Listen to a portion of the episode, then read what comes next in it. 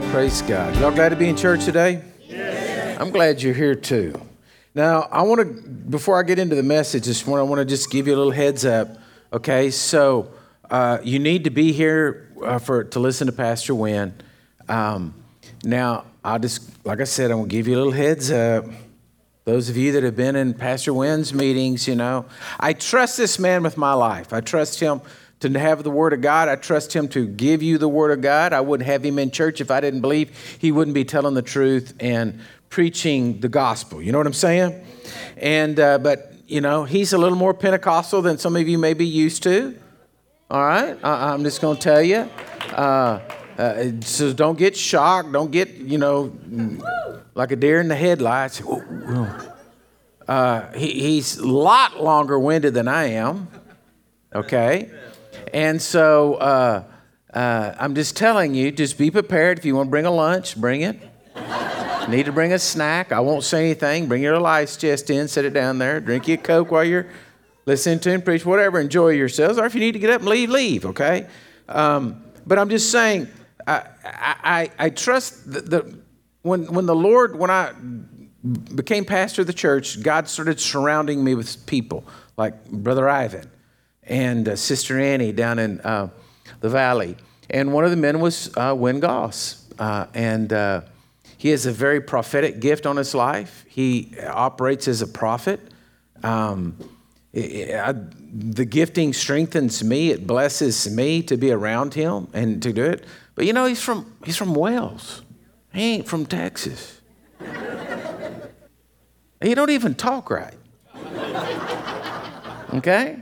And so you got to get over that. You got to get over those things. He and just even I, he sent me an email. Now, are you going to come and collect me on, you know, Saturday? And I said, collect you?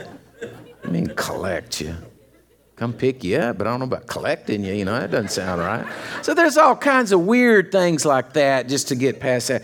But he is a man of God, and he will bless you, and the Lord will use him to speak into your life, and that's what it's all about. Amen. Amen. And I just want y'all to know I trust him, so I, I want y'all to trust him also. I wouldn't bring him in here if he was a Yahoo. All right? Okay, so I'm going to preach to you this morning. This is probably just another one time message. Uh, so get your Bibles out. Go to John chapter 10, verse 10. So we're going to start this morning. Title of this message is Three Ingredients for Life. Three Ingredients for Life. I want to try to help you put some things into perspective this morning. And uh, there's so much division in the world right now. And, and uh, there's just all kinds of craziness going on in division. And that's one of the secrets that the enemy wants to use to conquer and divide, you know, people is to get division. And John 10 10 says this The thief, this is Jesus speaking. So we can say, He's got it, right? The thief does not come except to steal, to kill, and destroy. All right? That's what the that's the job of the enemy. I have told y'all for the for 2 years now everything that's going on right now. It's not political. It's not it may be manifesting through politics, but it's about light and dark. It's about stealing, killing and destroying, all right? Jesus said, But I've come that you might have life and life more abundantly. Okay, to just give you a little bit of an understanding, the word steal in that Greek form there means to take away by theft. Take away by theft. He has no rights, no privileges to it. He's a thief. A thief has no rights to steal from you, right? They, when you say, oh, the, the thief broke in, well, he didn't have any right to come in your house and steal your stuff. The devil has no rights to steal from children of God. All right? The second one, to kill, it means to slay, to kill, or to slaughter. It means dead. Right? His objective is, is to get rid of you, to annihilate you, to destroy you. The devil has no compassion. The devil is never going to have mercy on you. The devil is never going to give you grace. His job is to kill you. All right? The third thing, it says he's going to destroy. That means to put out of the way entirely. In other words, get you completely gone. Put an end to, to render useless, give over to eternal misery. That's what it means to destroy. It means it's not just like wants to hurt you. Okay? He wants to destroy you. When you become a, ch- a, child of God, when you become a Christian, and Jesus is the Lord and Savior of your life, you come under automatic attack, an automatic, like, sign on your head blinking off and on that if, if the devil's going to attack anybody, he's going to attack you. All right? Because he doesn't have to attack the person that doesn't know Jesus because they're already living and headed to hell. Are you hearing me? You got to understand this. The Bible says that after I get through preaching this message in, in Matthew 4 or Mark 4, and you walk out that door, immediately the devil comes to steal the word that was sown in your heart. There's a battle going on at all times. Second Corinthians tells us that we don't fight against flesh and blood, but against principalities and powers and rulers of darkness, okay? So there is a spiritual battle going on for your soul all the time, every day, even if you're just sitting at home in your easy chair trying to behave yourself. Right? You don't get out of it. There's no way out of it. And especially if you're going to do good or you want to serve Jesus or you're going to read your Bible or you're going to grow, there's going to be a battle. Now, see, what we do is we always think and we want to get mad at a political party or a person or a you know, whatever, sect, uh, uh, uh, you know, government or this or that or whatever. But you got to take, you got to start learning to remove yourself from that because that's what causes frustration in your life because you think that if that person would just quit, everything would be okay. If that person quit, there'd just be another one. I don't know how this reporter was reporting this. I actually caught it on the radio and it's just a blip and it was on it was on a talk radio station and the person said Yet no one has experienced what we're going through right now ever before. This is the worst that it's been, you know, in 40 years, and and uh, uh, and and and no one really remembers how it was before. And I was like, my God, I'm not that old. I said, I remember how it was in the 80s. I remember under the presidency of Jimmy Carter. I remember what it was like when the bank in Sabinal closed up, went broke. I remember what it was like to sit in a gas line in Sabin. I was living in Sabin at the time, sitting in a gas line trying to get gas. Now, I wasn't paying $5 for it, but I had to sit in line and wait for it. First time I'd ever seen it. Don't tell me. I know what it was like. It broke me. I went broke, lost everything. But I gained everything too. I was lost and undone, but praise God, I got saved. Went to the bottom, found Jesus, rose to the top. So don't tell me about hard times, man. I know what it was like then when they're uh, uh, reporters saying nobody's seen it like that. We all have, man. Anybody's from 60 ups lived it, okay? So anyway, my point is, it, we, uh, you know, I don't want to make light of this, but I, I mean, we went through it. Oh, I lost everything. I went broke. I went into a barn to kill myself, but I found Jesus. But I want to tell you that I'm still alive and kicking. I raised my family. I wasn't making it with $5 an hour working as a carpenter, but I lived. I learned how to build. Got to end up building churches all around the world. Didn't know that was going to happen. All I'm saying is, is the devil always wants to make you think that this is the worst thing that could ever happen and everything's just the, going to the boom. If it does go all the way down to boom, Jesus coming back. Oh, what is that a bad thing? I mean, come on. You follow what I'm saying?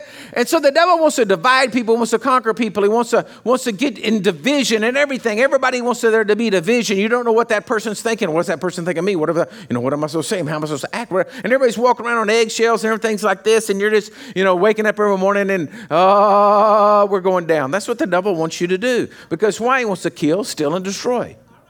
But the Bible says Jesus wants to come bring us life and life more abundantly.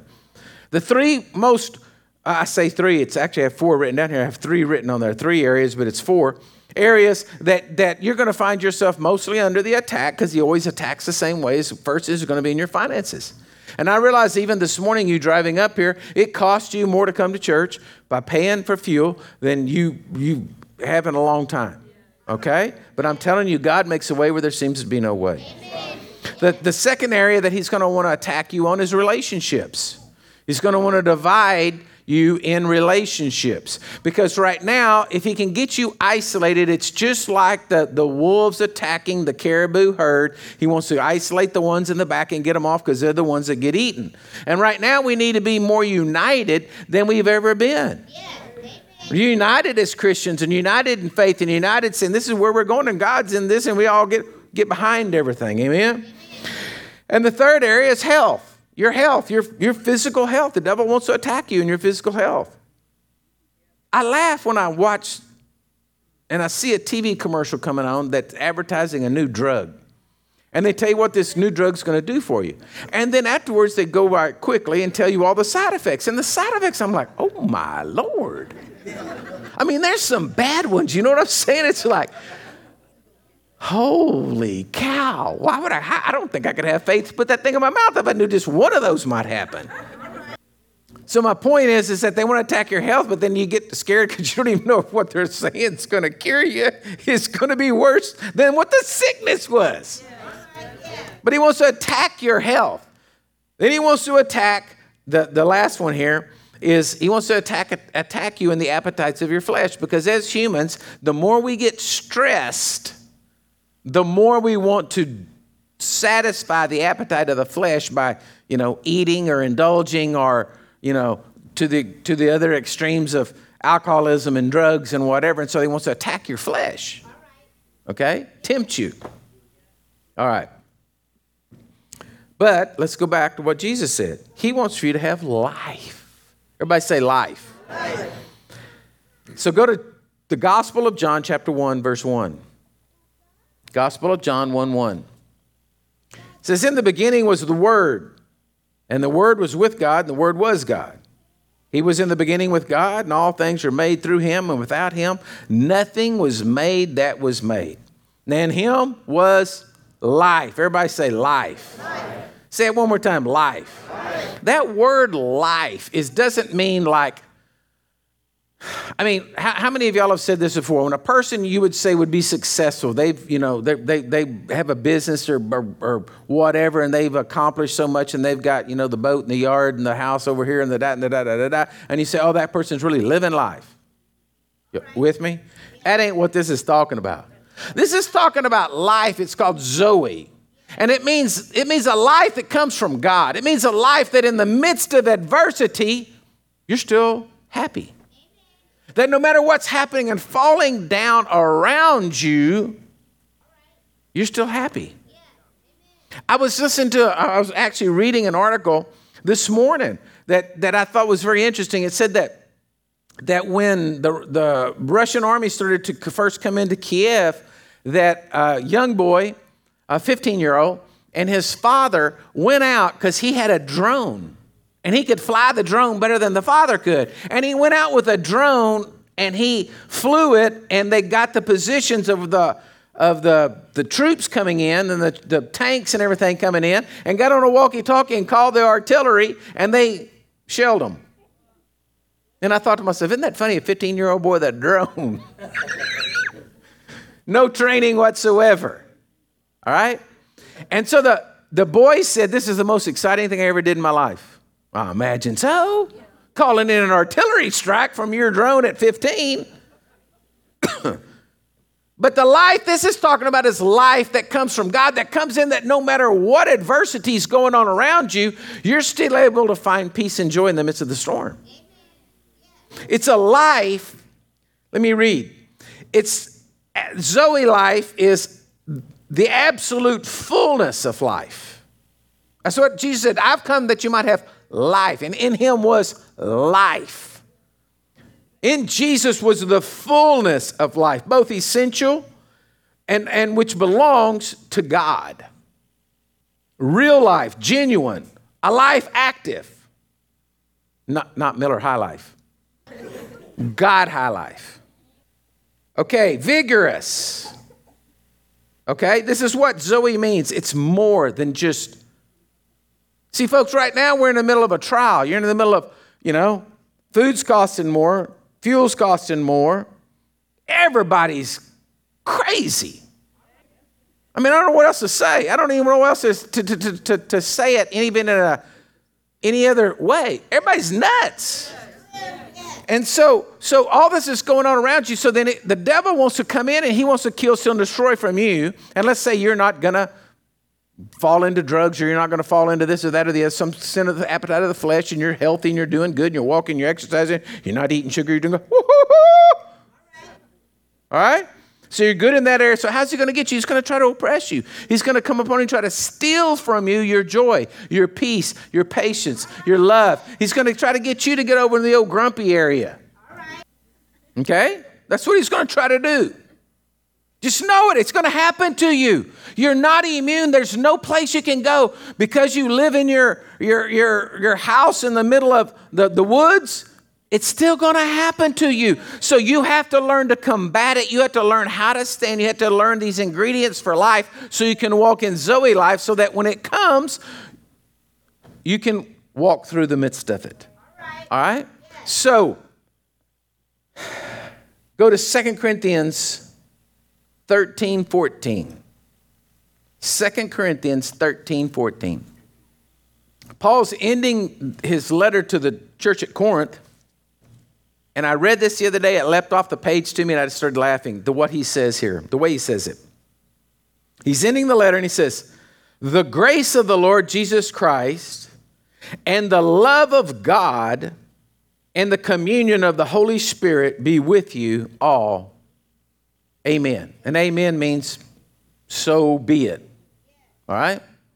So he says, The grace of the Lord, the love of God, and the communion of the Holy Spirit. That's what he left them with. He said, I want to leave you three things. So then I, it just leapt off to me. Three ingredients you got to have to, to walk in Zoe life. The first one is you have to understand grace. You got to understand grace. So go to Ephesians chapter 2, verse 4. If you're going to walk in Zoe life, you have to understand grace. Everybody say grace. grace. Second, uh, Ephesians 2, 4. But God, who is rich in his mercy because of his great love towards us, which he loved us, even when we were dead in our trespasses, made us alive together with Christ. For by grace you have been saved, raised us up together, and made us sit together in heavenly places in Christ Jesus. That in the ages to come he might show the exceeding riches of his grace in his kindness towards us in Christ Jesus. For by grace you have been saved through faith, and that not of yourselves. It is a gift of God, not of works, lest anyone should boast. Now I want you to understand something about grace. You cannot buy grace, you cannot earn grace, you cannot dig it up and find it like gold. You can only receive grace because it is a free gift. If you have to work to get in God's good grace, it's not grace, it's works. Hello? How many of y'all have ever, you know, we've used that adage before, you know, oh, be nice to him because we need to be in his good graces. Uh, excuse me, that's works to gain favor. That's not grace. Can you understand this? It's almost, it's almost like the mind won't let it, you know, let it get locked in gear. It's like it's slipping when you say, you can't earn it, you can only receive it. I was in a restaurant here this past week. We took off a little trip with the family, and I, I, I went in the restaurant full up. I went up there and they said, How long's the wait?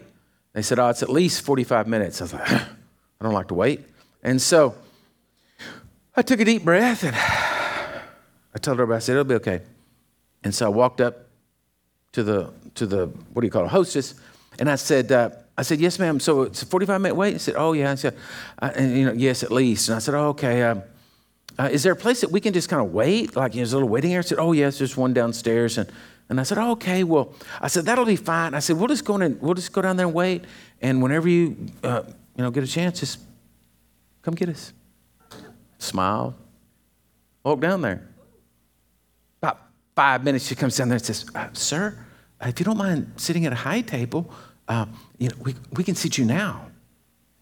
And I said, I said, well, is that okay with you? That's not a problem? And she's kind of looking at me like, what? See, that was me being nice to get favor. It was works. But I got a seat in five minutes rather than 45. I knew what I was doing the whole time. I didn't go beat my hand on the counter and say, Get it, what's wrong? Why don't you have more chairs in here? What's the matter with you? You ain't going to get seated. That isn't grace. Oh, Pastor, he's just so blessed. No, I just know how to work the system. And I can be nice when I need to be nice, and I know when to smile, and I know when not to smile. All right? And so that's not works. I mean, that's not grace, that's works. Pure works. That's not how it is with God. You cannot earn God's grace. It's a free gift. You can only receive it, and it's in Jesus the day you got saved. Grace was given to you. You can be appreciative for it. You can thank Him for it. You can be grateful for it. You can praise Him for it.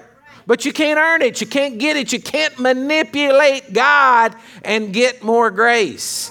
But it says He's already giving you exceeding rich grace towards you. How much do you think God, listen, a God who makes a world in six days?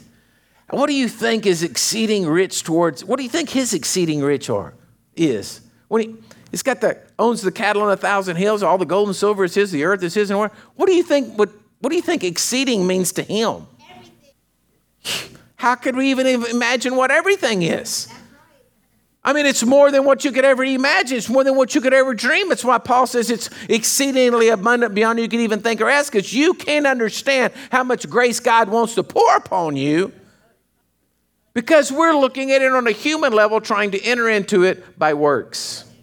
But he says it isn't by works. It's not works. He says you can't do it. He said if, you, if, if, if it's works, it's not grace. So look at this process. Now, this is just simple, but I, and, and don't like say this is, you're going to write all your theology on this, okay? But this is just simple. The process starts, okay? Faith rises in your heart, and you believe that Jesus is King, He's the Lord, He's the Savior, all right? Then you ask Him to come into your life, and then boom, Spirit of God comes on the inside of your life, and you're transformed or born again, right? Then the Spirit of God comes and He's living and dwelling in you. Now, grace takes in effect. It says you're transferred then out of this worldly system into this other system. You just like, you no longer, the rules applied to you anymore. You just put you over here. You don't understand it all. It just happened. Boom, you got born again. Jesus became Lord of your life. No longer you under the wages of the world, but boom, you got transferred over here into the kingdom of God system. All right? So now these new rules apply to you, but it don't make no difference because it's all, that's when grace starts to come in. Now your sins are covered by the blood of Jesus because Jesus is your Lord and Savior. You're looking for Him, so the blood's over here. So you're entered into this place and this life called God's grace. All right, this is the simplicity of it. Look at it in Galatians 1 3.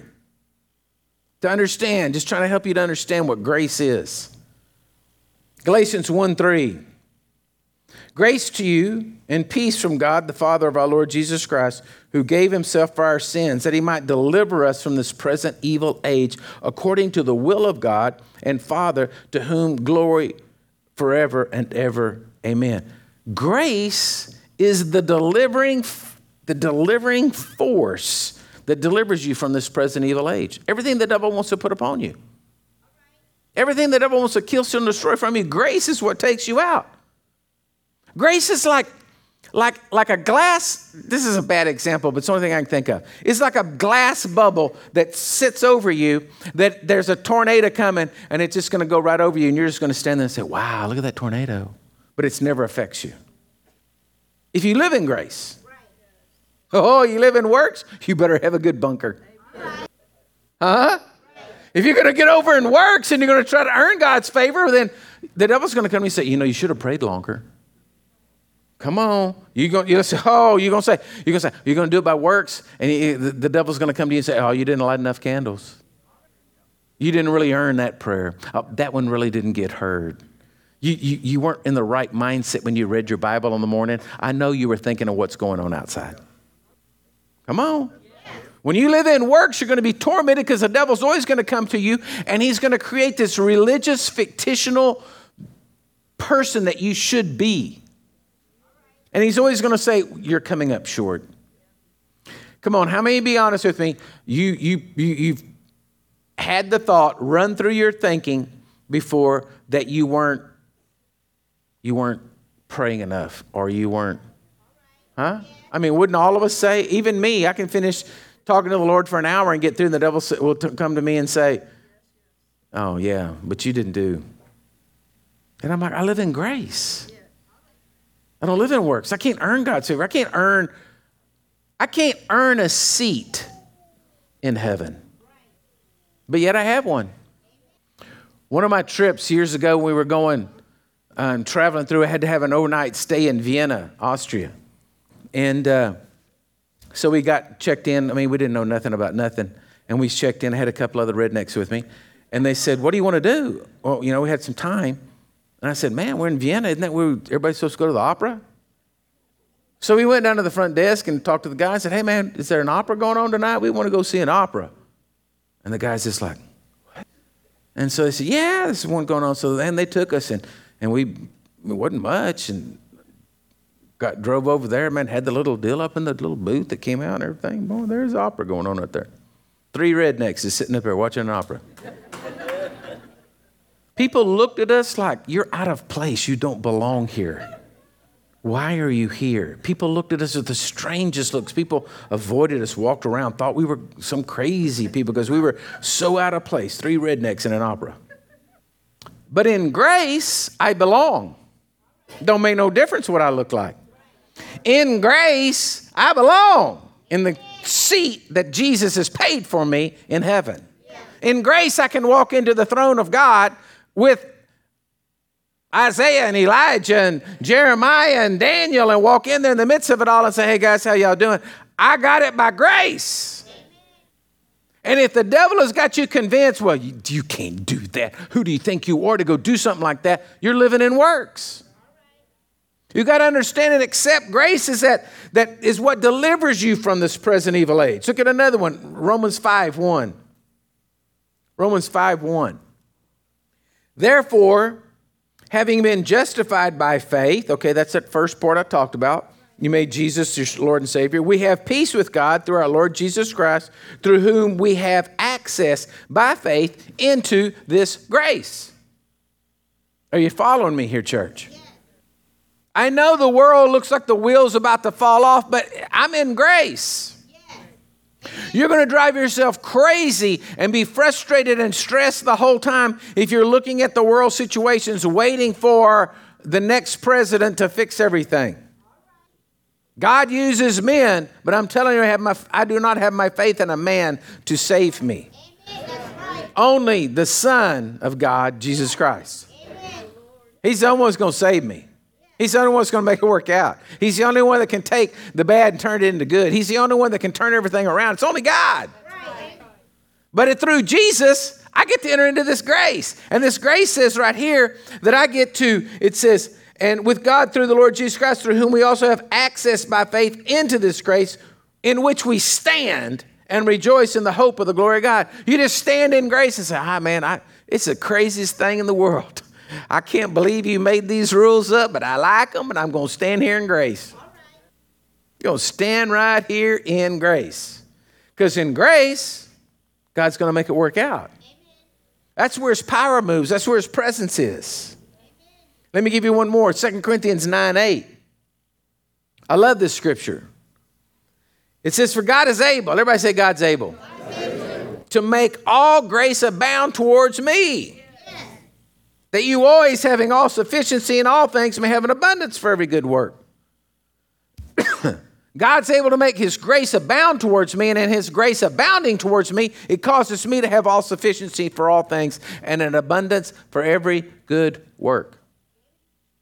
I got hold of this scripture way back when I was didn't have any money. I was broke. And I'd stand there and I'd say, God, I thank you, you've made all grace abound towards me. And this is where I mean, y'all are going to laugh about this one, but this is where I, I, I, it really began to change for me. I'd say, God, you're going to make all grace abound to me. So I just thank you for your abounding grace today, Lord. And, and you're going to make a way where there seems to be no way. And I got out of my truck at a convenience store, looked down the ground, there was 25 cents laying on the ground. I said, Well, I'm already a quarter richer today. Thank you, Lord. Put her in my pocket. And then I got into this thing to where it was like it got to be a, a, a just a, a, not a game, but a, you know, like a scavenger hunt that every time I got out of the truck, I, was, I couldn't even look up to where I was going because I just looking on the ground. I'd find stuff, I'd money all the time, find everything in there, gain enough money, I'd need a candy bar, have find enough money on there, buy me a candy bar, whatever. I, I, God was just, it was, a, it was a money thing. Then I got to where I started finding money, started giving money. I'd, I'd get it and find it, and then I'd sow it and I'd whatever. it just became a, just a, a thrill every time I stepped out of the truck to look to see if I could find any money on the ground because I knew God made all grace abound towards me, that I'd have all sufficiency in all things and abundance for every good work. And so my point is, God's able to make it happen if you're willing to walk in it. But if you want to walk in works, and God's going to sit there and say, okay, when you get back over here in grace, then I can help you. But if you're going to do it by works, you're going to be tired, you're going to be wore out, you're going to be stressed, you're going to be freaking out, you're going to be fighting, you're going to be. You, but if you just stand over there in grace, say, Lord, I don't know, I, I'd like it. Because see, what we want everything to change so that we're not stressed. But the truth of the matter, we shouldn't be stressed because we're living in grace and God is working everything out and we trust in Him. But we humans don't do that, and especially us, you know. We're all from the pioneer spirit. We want to get out here and make it happen. Second thing is the love of God. You have to understand the love of God. First one is the grace of God. Second one is the love of God. Now go to 1 John 4 9. And you may say, Yeah, I know God loves me. Do you? Do you really? Do you really have it in your heart to really deep down to know that God loves you? 1 John 4 9 through 11. In this, the love of God was manifest towards us, that God has sent his only begotten Son into the world that we might live through him. Hmm. In this, the love of God was manifest. The word manifest means to make real, become alive, to appear. If you want to know, does God love you? Well, then he said, I manifest my love for you in Jesus. That was my love for you by Jesus going to the cross. That was me saying, I love you. See, what happens is the devil gets in your head and he says, Oh, you know, you, you know, the Bible says God loves you and you know that, but you know, he, he really can't love you because, you know, he loves you, but he just kind of like tolerates you, lets you in. Because we, we know what you did last night. We know what you did last year. We know what's inside your heart. We know those thoughts you had. That's what the devil says to you. Because, see, he wants you to live in works so he can torment you because you're not in grace. I want to tell you all some more. God loves me. He loves me just like I am. Now, he wants me to grow up, wants me to mature, he wants me to develop, just like I would want for my children. He doesn't want me to stay a baby all my life. He's going to there's going to be trials and tribulations I'm going to walk through because it's going to make me stronger, it's going to make me better, and I'm going to grow, and I'm going to learn, and I'm going to learn to trust and depend on Him. That's all a part of life. Am I right? If you stayed at home and never did anything, well, yeah, you wouldn't have any challenges. Hello? But to stop and think of every time you see or think about the cross and Jesus going to the cross and dying there for you is the manifestation of God's love. Him saying, I love you. That's pretty wild. That He would give up His own Son so that you could be saved, that all you had to do was believe in Him as the Lord and Savior and you could be saved and enter into this grace. Wow. He goes on to say, uh, in this love, not that we loved God, but that He loved us and sent His Son to be the propitiation for our sins. Beloved, if God so loved us, we ought also to love one another. He's sending to be the mercy seat, He's sending to be the thing in between us and God to take care of the sin and the problems and whatever, okay? Whew. Go to Romans 8 38. Scripture you know, but let's look at it. Romans 8 38. For I'm persuaded that neither death nor life, nor angels, nor principalities, nor powers, nor things present, nor things to come, nor height, nor depth, nor any other created thing shall be able to separate us from the love of God which is in Christ Jesus our Lord. I, he's got a pretty detailed list there. I don't think you could add anything else to it, but he says there's nothing that can separate you from the love of God. Nothing. Nothing. Now, can you just, I'm, I'm painting such a great picture here this morning of what grace means, the standing grace, what love means. I mean, folks, come on. That's why I've always been so dumbfounded. Why doesn't everybody want Jesus Christ as their Lord and Savior? Because this is what He's offering. Grace, when all you're making mistakes, you're still you're in the over here, you're covered under the blood. Whoo, man. God's love over here, and it's never going to end. It's never going to separate. It's never going to leave you. You can't, no matter how many stupid things you do in life, God's still going to love you. Because He's God. He's not like humans that if you don't perform, we don't love you. Isn't that amazing? I've always thought whenever I've done a wedding to, you know, when I'm going through the vows and everything, and then just at the end of it say, now this is what we're going to do today. I'm charging you that I've heard y'all say you love each other and you're going to do that. And if you ever don't, then I'm going to come to your house with a stick and beat both of you. See if it helps. Because we make a lot of vows and stuff in humans, but then that doesn't always happen. Because that's human love. But this is God love. This is agape love. This is a love that loved you when you, he said he loved you when you were a sinner, loved you before you even got saved. So listen, if he loved you before you got saved, he loved you before you got saved, then what do you have to hide now to think he wouldn't love you now? He knows you're a scoundrel. He already knows all your faults, and He loved you so much He sent Jesus for you. Then why are you letting the devil convince you now that God doesn't love you when what you've messed up and done in that situation? How could it be that God doesn't love you if He already loved you when you were a sinner? See, when I first started reading the Bible, what blew my mind was when I read this stuff, I was like, man, Lord, this is this is crazy set of rules I ever read. This is what you're offering me? And all I have to do is say yes to Jesus? And this is what comes in the package? What fool wouldn't do this? Let me give you the third one. Then he said, The grace, the love, and the fellowship of the Holy Spirit. Go to John 14, 15.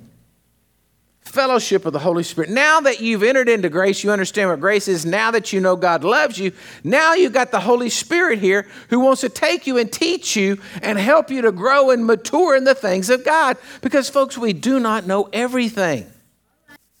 I don't know everything. You don't ever come to the place where you ascend and, okay, I've understood. I'm all knowledgeable, Lord. I might as well be like Enoch. You might as well take me home. There's nothing else. No. John 14, 15, Jesus is speaking. He says, if you love me, you'll keep my commandments, and I will pray the Father, and he will give you another helper, that he may be abide with you forever. The Spirit of truth, in whom the world cannot receive, because it neither sees him nor knows him. But you know him, for he will dwell with you and be in you, and will not leave you orphans. I will come to you. The first thing you need to understand about the Holy Spirit is that Jesus did not want to leave you behind. Okay? He did not want to leave you comfortless. He did not want to leave you alone like an orphan. So he said, I'm going to send the Holy Spirit to you. Now, do you notice a few things here? It says, the world can't receive him because it doesn't see him or know him, but you can. Huh? I mean, I'm just saying, Jesus is saying this, so I don't think he's lying to us. So that means you can see the Holy Spirit moving, and you'll know him. Why? Because he's going to dwell in you and he's going to be with you. You see, there's this real force called the Holy Spirit. It is the third person of the Trinity.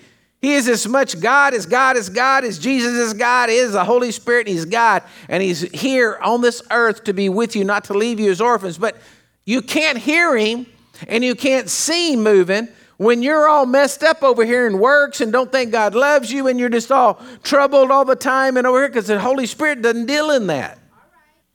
The Holy Spirit doesn't dwell, and I'm not saying he leaves you, don't misconstrue what I'm saying here, but the Holy Spirit is when you when you're in works and you're whatever it's like a kid throwing a temper, tantrum he's on the floor he's king and you're just to sit there okay well you're to quit this in a minute that's what's happening you're having you're in freak out mode you're freaking out ah! you're running around the house ah! nothing's to work right ah! Nothing, oh, we're to die we're to die ah! it's to go and the holy spirit just stands over and says oh, well when you settle down a minute maybe i can get something through maybe i can talk to you maybe i can get something through because you're crazy right now Hello? All right? Once you understand grace, you're in grace, you understand the love of God, well, then the Holy Spirit can start working with you and teaching you. Look at 14 25, John 14 25. Jesus said he doesn't want to leave you helpless. He said, These things I've spoken to you that while being present with you, but the Helper, the Holy Spirit, whom the Father will send in my name, he'll teach you all things, bring to your remembrance all things that I said to you. Peace I leave with you, my peace I give you, not as the world gives, do I give to you. Let not your heart be troubled, neither let it be afraid. I believe that's a word for our time right now. Don't let your heart be afraid. I know things don't look good. I know you're paying more. I know inflation's getting in. I know they're talking about all kinds of. Now they're they're, they're talking recession. Then they're talking to, to depression. Then they're talking. Oh, they're talking this. Whoa! This gets worse and worse. It doesn't make any difference what it is, folks. If we need manna to come out of heaven, manna will come out of heaven. If that box of Cheerios just doesn't run dry, then bless God, you got your Cheerios. Hello? Cheerios with no sugar, though. Hello? The loaf of bread, you just keep pulling a piece off, but there's just always another slice of bread. I mean, folks, if God could take the Israelites 40 years through the wilderness and their shoes didn't wear out, in other words, nobody wore their shoes out, but neither did anybody get any fatter or skinnier. Everything fit. They came through, the clothes didn't wear out. Every morning there was manna outside.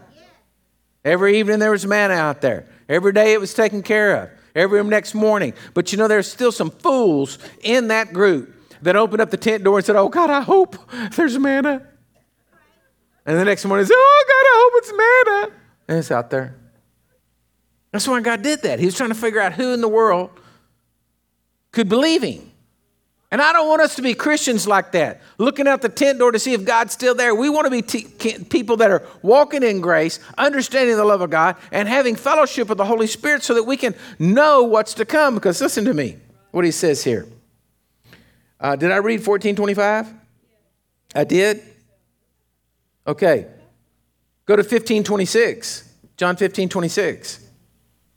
It says, But when the Helper comes, whom I will send to you from the Father, the Spirit of truth, who proceeds from the Father, he will testify of me. Folks, listen to me. We can't get a right answer. We can't get nothing straight around here. You don't know what. Listen to me. You're reading the news. You don't know what's going on. You don't know who to trust. You don't know what's going on. You don't know what the real deal is. All right?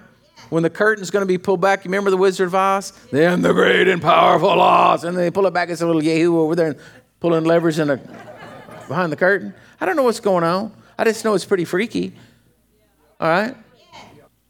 But I just know this. I just know that when you stay with the Holy Spirit, you're going to know the Spirit of truth. And that's what we need is the Spirit of truth. You need to start asking every day, Holy Spirit, is this true? Is this right or not?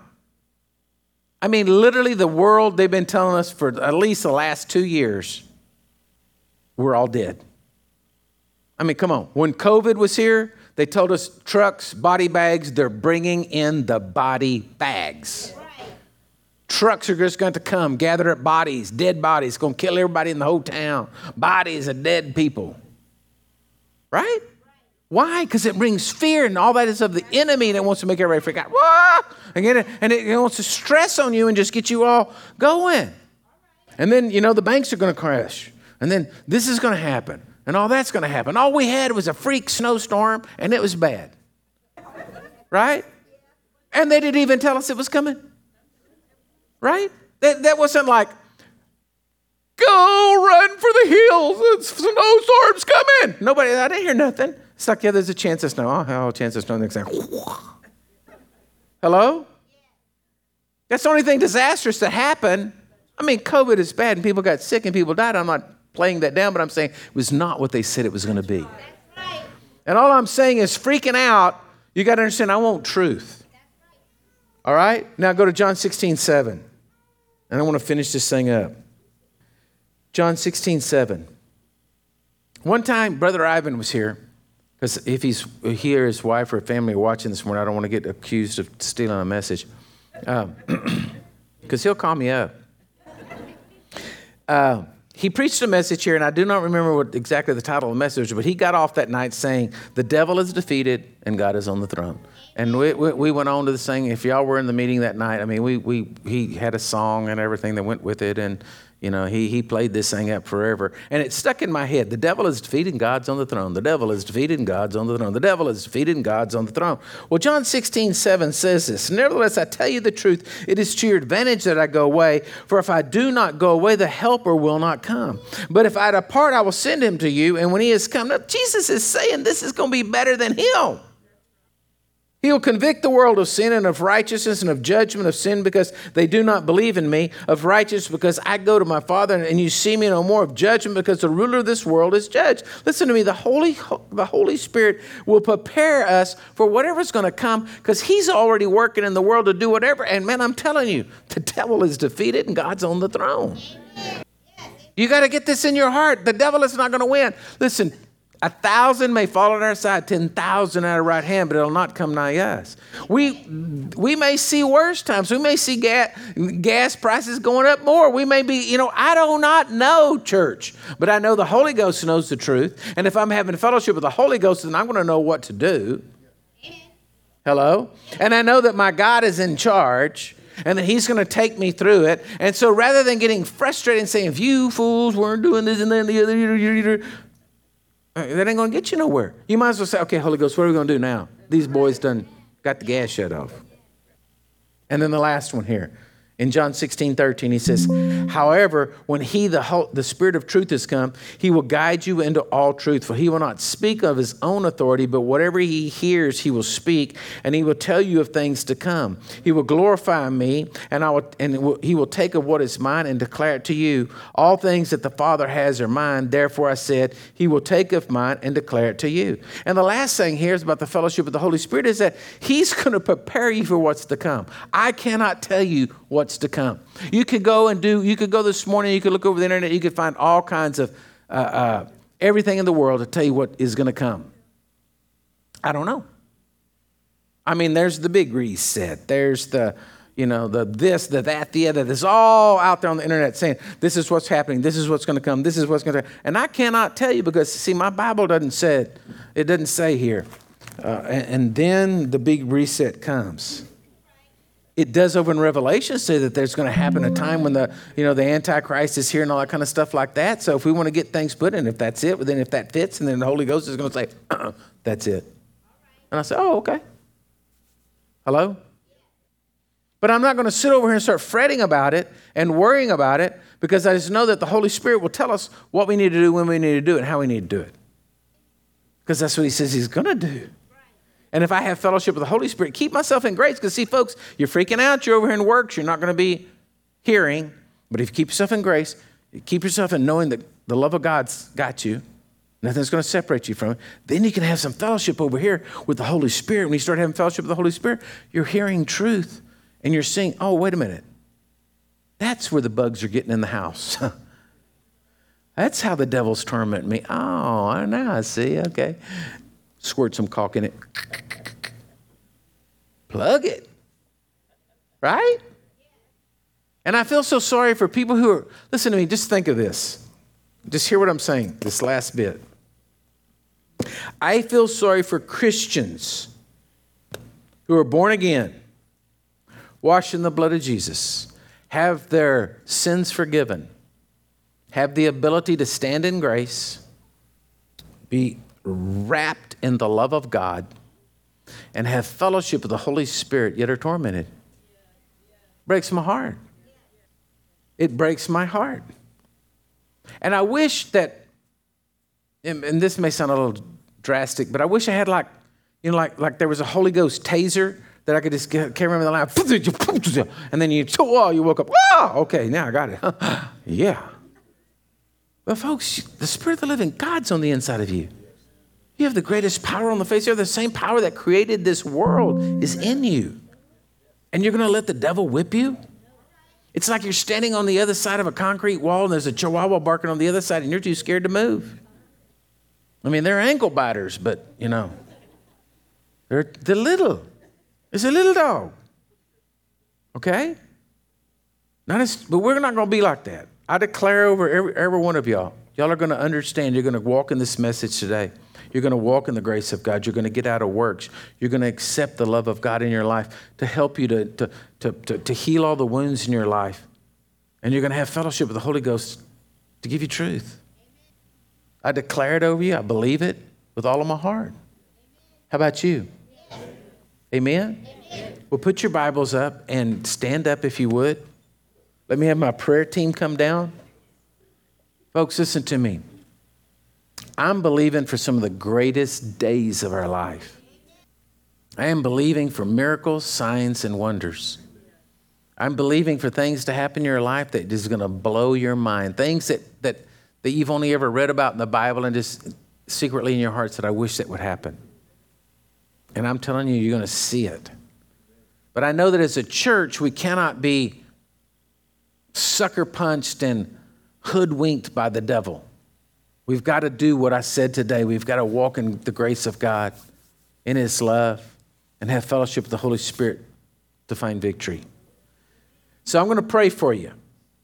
And like I said, the prayer team's up here this morning. You want to need prayer? They're here.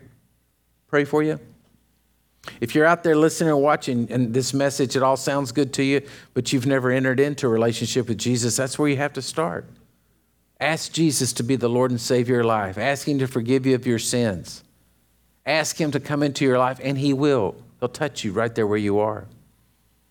And if you're in here, we've got the prayer team up here to pray, to just reassure your heart. Maybe you see today that you've been walking and living a life of works and you want to get out. Get the prayer team, just pray with you, just bless you this morning. It's not scary. They don't have a taser yet. But I want to pray for you now. Father, right now, in Jesus' name, I ask you to bless this church, bless these people, Lord. Bless those watching out there online. Lord, that we would be people who would not be distracted by the things of this world. We'd keep our focus on you. We'd walk and stand in your grace. We'd be wrapped in the arms of your love. And Lord, we would have fellowship and communion with the Holy Spirit that would lead us into truth. And so, Lord, I just declare over these people today that the enemy's Strongholds are broken. I declare today he's no longer going to kill, steal, and destroy. He's not going to take that. That's not going to happen anymore in their lives. Because today they see what's going on. They see the attack of the enemy, and they're going to walk in victory. And so, Lord, I ask you to bless them, strengthen them, and that as we go out into this world, Lord, let us be a light in the midst of darkness. Lord, give us people this week that we can come across and tell about Jesus and bless. And so, Lord, I thank you for it. I praise you for it. Bless them now, Lord, in Jesus' mighty name. Amen and amen. God bless you, church.